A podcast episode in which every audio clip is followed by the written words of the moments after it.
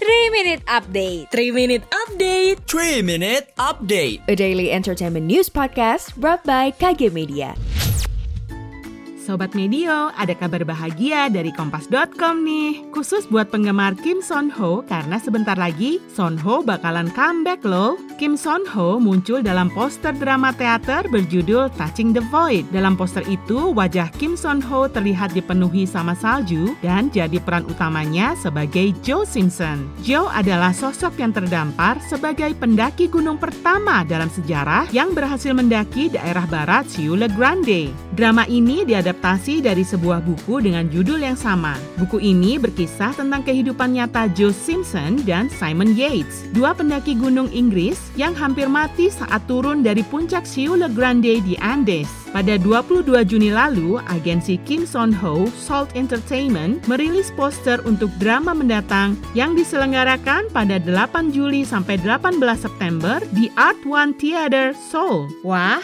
buat yang di Korea, pasti udah nggak sabar.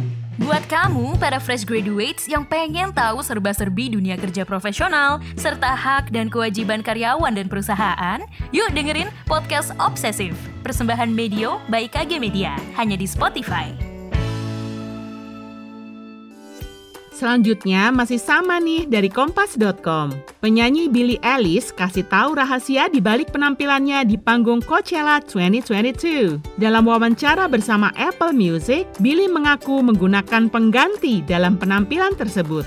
Ternyata Billie Eilish sukses menipu seluruh penonton yang datang di Coachella dengan aksi panggung itu. Billy gak nyangka kalau semua orang bisa tertipu sama triknya itu. Dalam video penampilannya, Billy Ellis bersembunyi saat membawakan lagu Oxytocin dan Happier Than Ever. Billy Ellis baru memunculkan wajahnya di panggung saat lagu Bury a Friend dinyanyikan. Haha, waduh, ternyata kena deh. Terakhir nih dari hi.grid.id.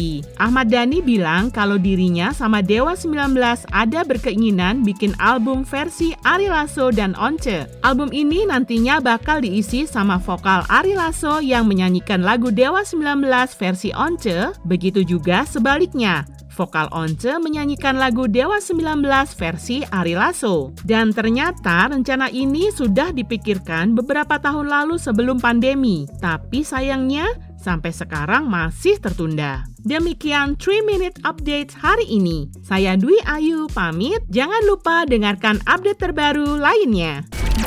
Sekian update pagi ini, sampai ketemu di 3 Minute Update selanjutnya.